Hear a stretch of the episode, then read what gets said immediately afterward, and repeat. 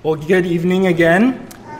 Um, our text this evening is 1 John chapter 4, verse 13 through 5 4. If you would like to take notes or follow along, there is a sermon notes page in the bulletin. And again, our text is 1 John 4 13 through 5 4. Pay careful attention, for this is the Word of God. By this we know that we abide in Him and he in us, because he has given us of his Spirit. And we have seen and testified that the Father has sent his Son to be the Savior of the world. Whoever confesses that Jesus is the Son of God, God abides in him, and he in God. So we have come to know and to believe the love that God has for us. God is love, and whoever abides in love abides in God, and God abides in him. By this is love perfected with us, so that we may have confidence for the day of judgment. Because as he is, so also are we in this world. There is no fear in love, but perfect love casts out fear. For fear has to do with punishment, and whoever fears has not been perfected in love. We love because he first loved us. If anyone says, I love God, and hates his brother, he is a liar.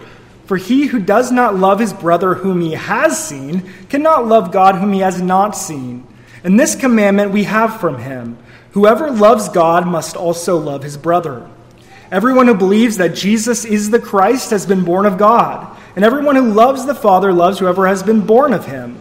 By this we know that we love the children of God, when we love God and obey his commandments. For this is the love of God that we keep his commandments. And his commandments are not burdensome, for everyone who has been born of God overcomes the world. And this is the victory that has overcome the world, our faith. Let's pray. Heavenly Father, we ask for your help today. As we open up your word to us, give us faith to believe your promises. Empower us by your Spirit to obey your commands and give us the confidence and assurance that only your word can bring. In Jesus' name, amen. Amen. Well, I am going to describe for you one of the most terrifying moments of my life. I was nearly 18 years old, and I found myself in a, uh, in a courtroom waiting to plead my case before a judge. Now, I had no lawyer to represent me, and there was no jury to ensure a fair trial. My fate depended entirely on the mercy or lack thereof of a judge. Now, what great crime did I commit to warrant such a troubling state, you might wonder? A speeding ticket. You see, apparently, there is a Missouri law that if you get a speeding ticket within so many months of your 18th birthday, you must appear before a judge to give account for your transgressions. So, going back to my story, I checked in and took a seat, waiting for them to call my name. I began rehearsing my story, what felt like hundreds of times each time becoming less and less confident that it would make a difference.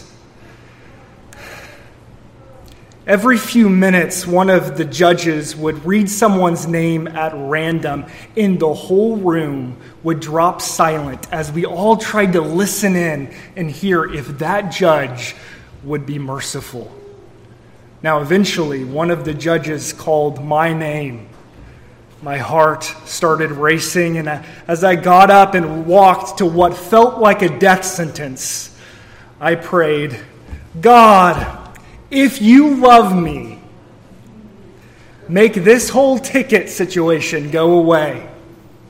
Now, I want you to notice what I had just done. In that moment, I was not the only one on trial.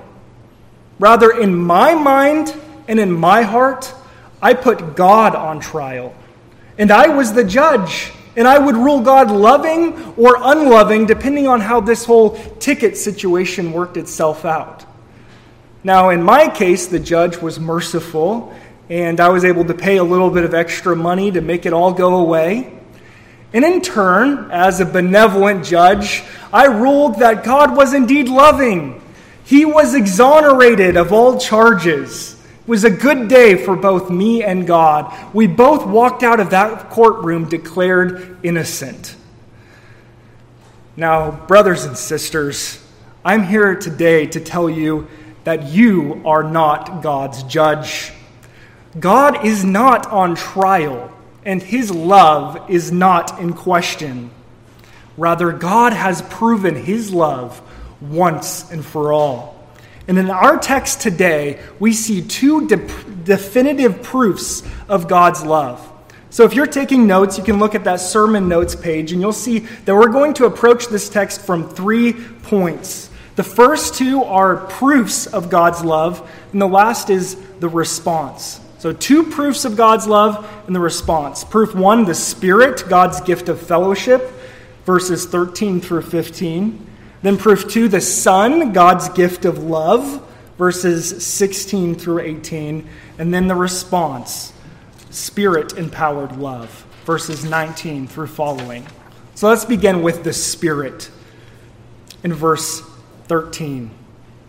Let's look at verse 13. By this we know that we abide in him and he in us, because he has given us of his Spirit.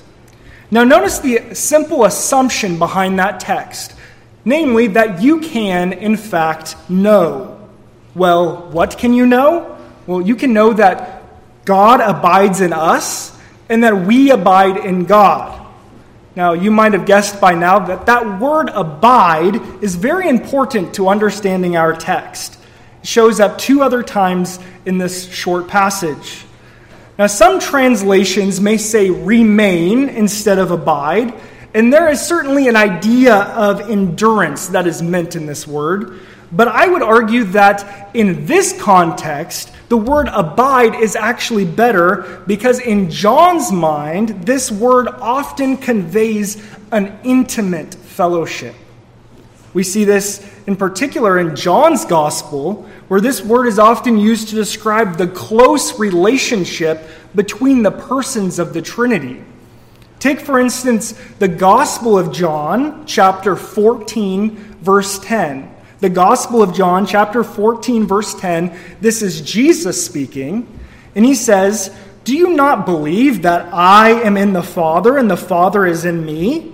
The words that I say to you, I do not speak on my own authority, but the Father who dwells or abides, it's the same word there, dwells in me does his works. So there we see that the Father abides in Jesus and Jesus in the Father. We see this word also used with reference to the Holy Spirit in John chapter 1, verse 32. This is uh, uh, describing Jesus' baptism, where John the Baptist says, I saw the Spirit descend from heaven like a dove, and it remained or abided on him. So, there the Spirit is used with reference to this. The Spirit abides on Jesus.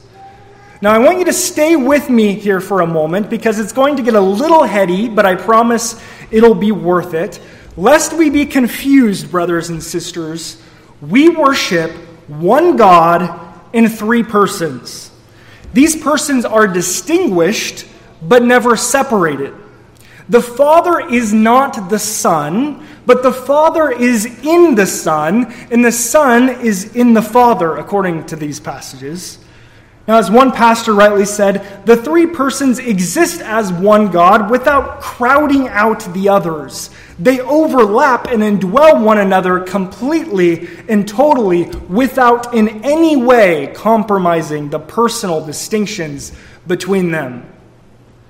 Okay, why am I telling you all of this? After all, the Trinity can seem rather academic. Why is it important that you know this? Well, this is important because it shows us that God is not stoic and lifeless. He is not a cold statue or an absent father. No, church, this is your God Father, Son, and Holy Spirit. They know each other and love each other. They glorify one another and delight in the other. They have loved each other from all eternity without any needs, wants, or lacks. They are infinitely happy in one another. they abide in one another. But you see, our text takes a surprising twist. Because our text is not speaking about God intimately fellowshipping with himself. No, in our text, God abides in us. Well, how can we know that God abides in us? Well, according to our passage, we know that God abides in us because he has given us his Spirit. You see, our assurance that God lives in us does not come from our actions or feelings, but it comes from God's action. God has given us His Spirit. Just as the Father fellowships with Jesus, so we have been brought into the fellowship of God by the Holy Spirit. Well, we can say then that the Spirit is God's gift of fellowship. Well, this brings up a natural question. How do we know that we have the Holy Spirit? Well, verses 14 through 15 give us our answer. So let's look at verses 14 through 15. And we have seen and testified that the Father has sent his Son to be the Savior of the world. Whoever confesses that Jesus is the Son of God, God abides in him, and he in God. You see, in verse 14, we learn that the apostles were eyewitnesses to Jesus. But they didn't just keep their testimony to themselves, but they proclaimed it to us that the Father sent his Son to be the Savior of the world.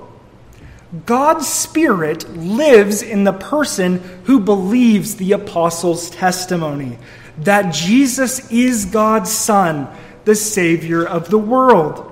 You see, the evidence that you have the Holy Spirit is not that you can speak in tongues or that you can foretell the future.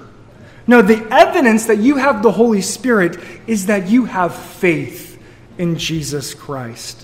So, to sum up so far, the first proof that God loves you is that God has given you the gift of His fellowship, the Holy Spirit.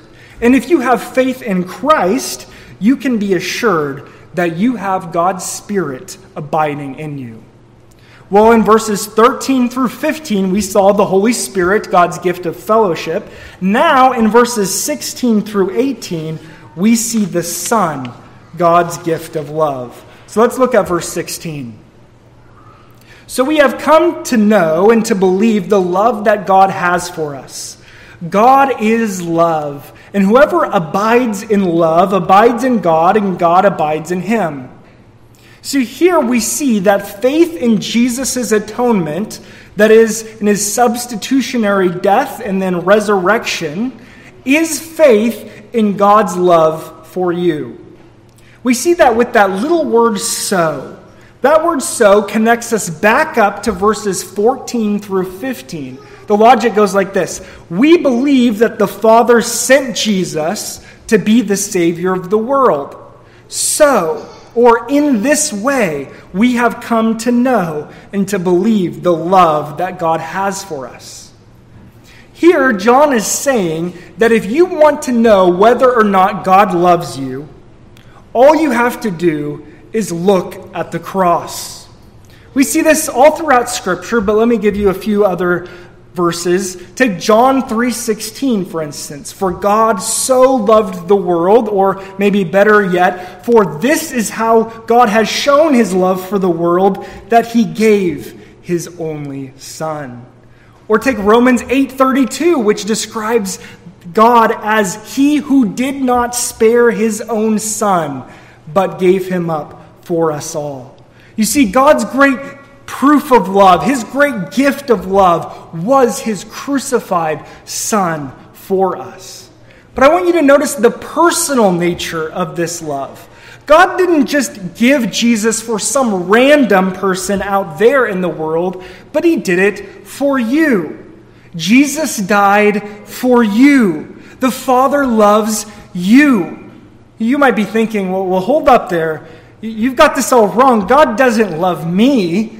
If you only knew the things that I've done, or if you only knew how unlovable I am, you would not say that God loves me. But I say to you, look at the next part of verse 16. God is love. Why does God love you?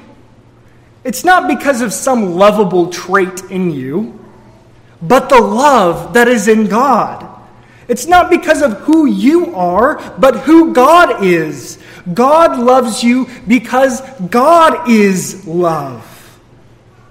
Well, what does it look like to actually believe that God loves you in Christ? Well, we see in verses 17 through 18 that faith in God's love gives us confidence before Him. Let's read verses 17 through 18. By this is love perfected with us, so that we may have confidence for the day of judgment. Because as He is, so also are we in this world. There is no fear in love, but perfect love casts out fear.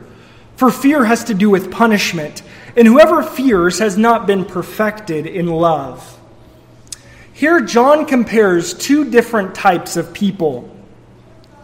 Maybe these were people he knew, perhaps even in his own congregation. As I describe them to you, I want you to think which one am I like? Now, both of these men, they're thinking about Judgment Day.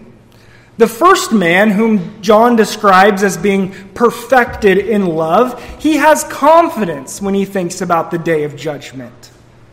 However, the man who has not been perfected in love, he fears punishment. Well, what is the difference between these two men? Well, the man who fears punishment is like a man who looks in the mirror, feeling deep shame for the wrongs he has done. And then, when he lifts his eyes to the heavens, he shudders. His faith reminds us of the faith of the demons, who, though they believe that God is one, they tremble because they know that that one God is devoted to their destruction.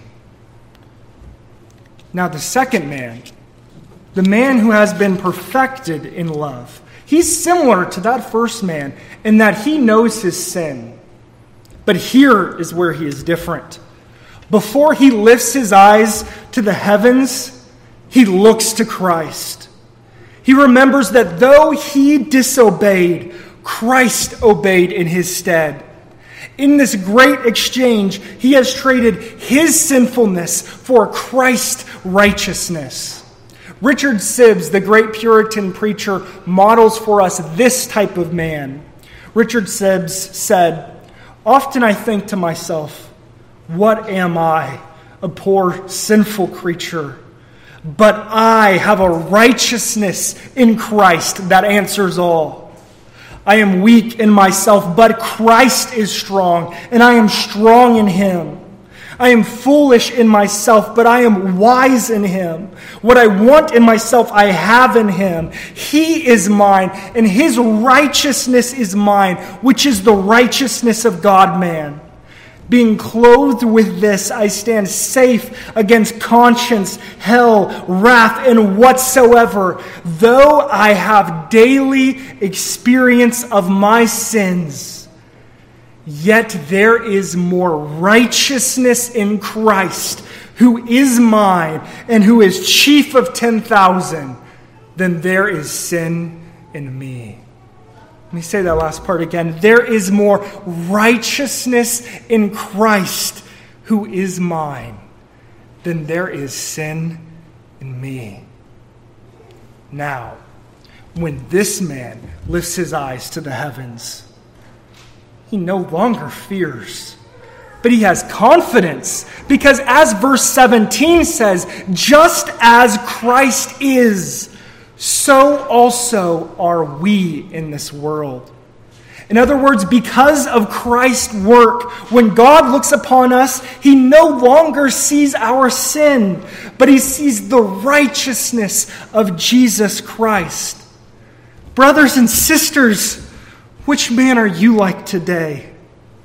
You see, being perfected in love is not about sinless perfection, it's about faith in the love of God that gives you perfect standing before Him. It's looking to Christ as your mediator, the one who stands between you and the Father. If you find yourself more like that man who fears judgment, I plead with you look to Christ. Believe that his righteousness is yours. Believe that there is more righteousness in Christ than there is sin in you. Believe that God loves you and accepts you in Christ for the perfect love of God in the face of Christ. Cast out all fear of punishment. Well, brothers and sisters, what can we say to this kind of love that God has given us His Spirit, His gift of fellowship, and His Son, His gift of love? How ought we to respond to such a love? Well, verse 19 says that there really is only one response, and that is to love. Let's look at verse 19. We love because he first loved us. The response to this love is to love. We love God and we love one another. But I want you to notice here that this is a different kind of love than the world knows. It's not the kind of love that says, you scratch my back and then I'll scratch your back. Or you love me first and then I'll love you first. No. This is a love that is rooted in Christ's love for us. Christian love says, He loved me first, so I will love you. Now let's get real practical here for a moment. Husbands, should you do the dishes because if you love your wife now, she might reciprocate that love tonight? This text says no. Rather, remember that Christ first loved you when you had nothing good to offer him. He gave you His righteousness when all you had to give was your sin. He gave you His Spirit when all you had to offer was your rebellious spirit. Your love tank is full because you've been loved with the perfect love of Christ that cast out all fear of punishment and rejection. Therefore, husbands, when you do the dishes, or whatever it is that you do to show your wife love, do it because God has loved you perfectly. And this is an opportunity to love Him in return. Now, wives, when your husband loses his temper and everything in you wants to put the boxing gloves on, remember Christ's love. For you deserved God's hate, his wrath. You deserved his boxing gloves, his raised voice, and his cold shoulder. But instead, you got his outstretched arms, his loving embrace, his fellowship and love. Do not wait to love your husband until he loves you first. No, love your husband because Christ has loved you first. Brothers and sisters, this is Christian love. And this love is so distinctive of Christians that John says it's actually one of the evidences that the Spirit is in us. We see this in the latter part of verse 16. John said, God is love, and whoever abides in love abides in God, and God abides in him. Now, here, when he's speaking of abiding in love, John is saying that just as the Father, Son, and Spirit dwelt together in perfect love before the foundations of the world, so we should dwell together in love for one another. This is the mark that God abides in us, that we abide together in love. Now, at some point, someone might object. They might say, well, hold up here. My love for God has nothing to do with my love for my brother. And John then responds by saying, To love God, you must love your brother and sister. Or to put it negatively, it is impossible to love God and hate your brother. John then proceeds to give four arguments for the impossibility of loving God and hating your brother. Now, we are going to go through these very quickly. The first argument is the argument from easier to harder. We see that in verse 20. Verse 20 If anyone says, I love God and hates his brother, he is a liar. For he who does not love his brother, whom he has seen, cannot love God, whom he has not seen. You know, we have a similar saying to John's argument here out of sight, out of mind. How easy is it to love someone who you know you're going to see tomorrow? But how difficult is it to love someone well who you know you won't see until Christmas? You see, it's much easier to love the person in front of you, the one you can see.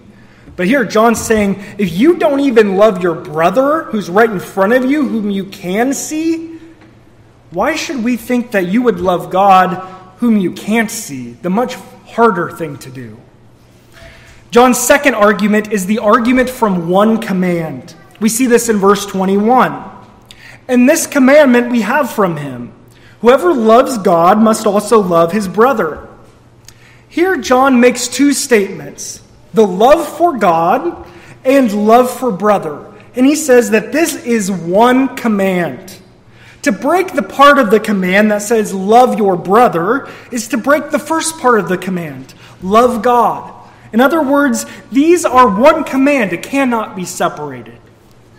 John's third argument is that the love for the Father necessarily includes love for his children. We see this in verse 1.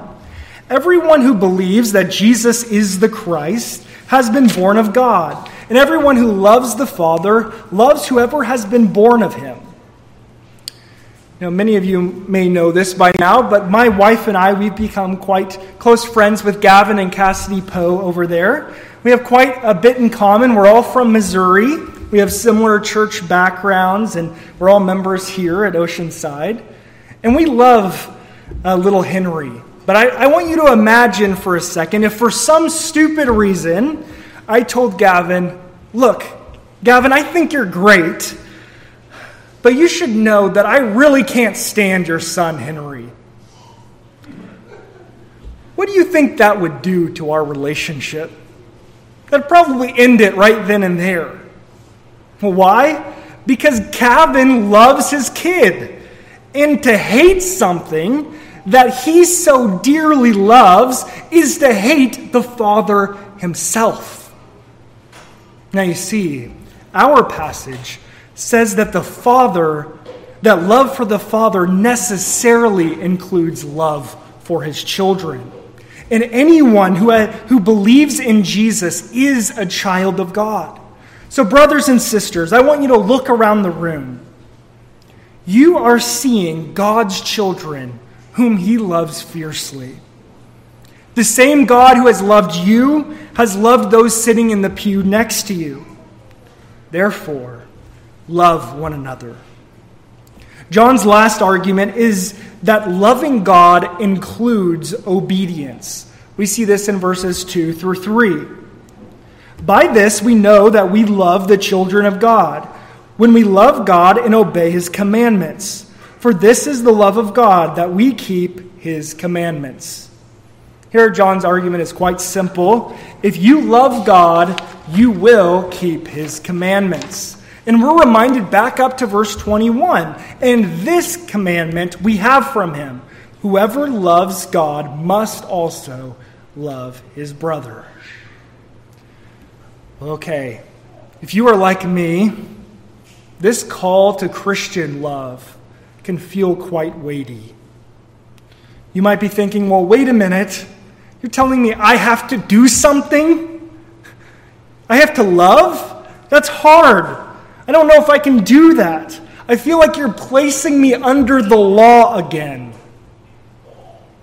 Well, brothers and sisters, if you feel the weight of Christian love, you are precisely where John wants you. Because now, as he closes out this text, he's going to come to you like a loving pastor and he's going to take the burden off your shoulders. We see that in verses 3 through 4. Let's read these together. And his commandments are not burdensome. For everyone who has been born of God overcomes the world. And this is the victory that overcomes the world our faith. See, that language of overcoming the world brings us back to Jesus' words in John's gospel, where he said, Take heart, I have overcome the world. Unlike Adam and Eve, Jesus was not seduced by the forbidden pleasures of the world. Not even for one millisecond did Jesus believe Satan's lies about God. When faced with death or disobedience, he chose death. The world could not control him, so they crucified him. But even then, he rose from the grave. He has truly defeated the powers of Satan and conquered the world.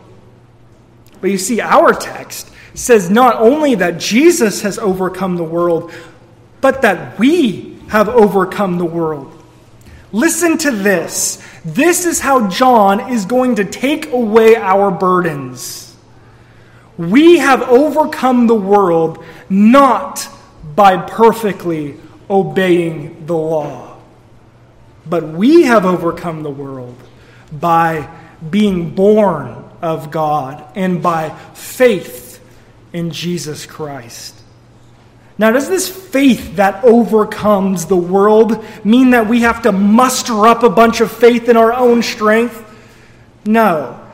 It's not about the size of our faith, but the size of our God with whom we place our faith. You see, by his obedience in life and in death, Jesus has overcome the world. And now the Spirit applies in us what Christ has done outside of us.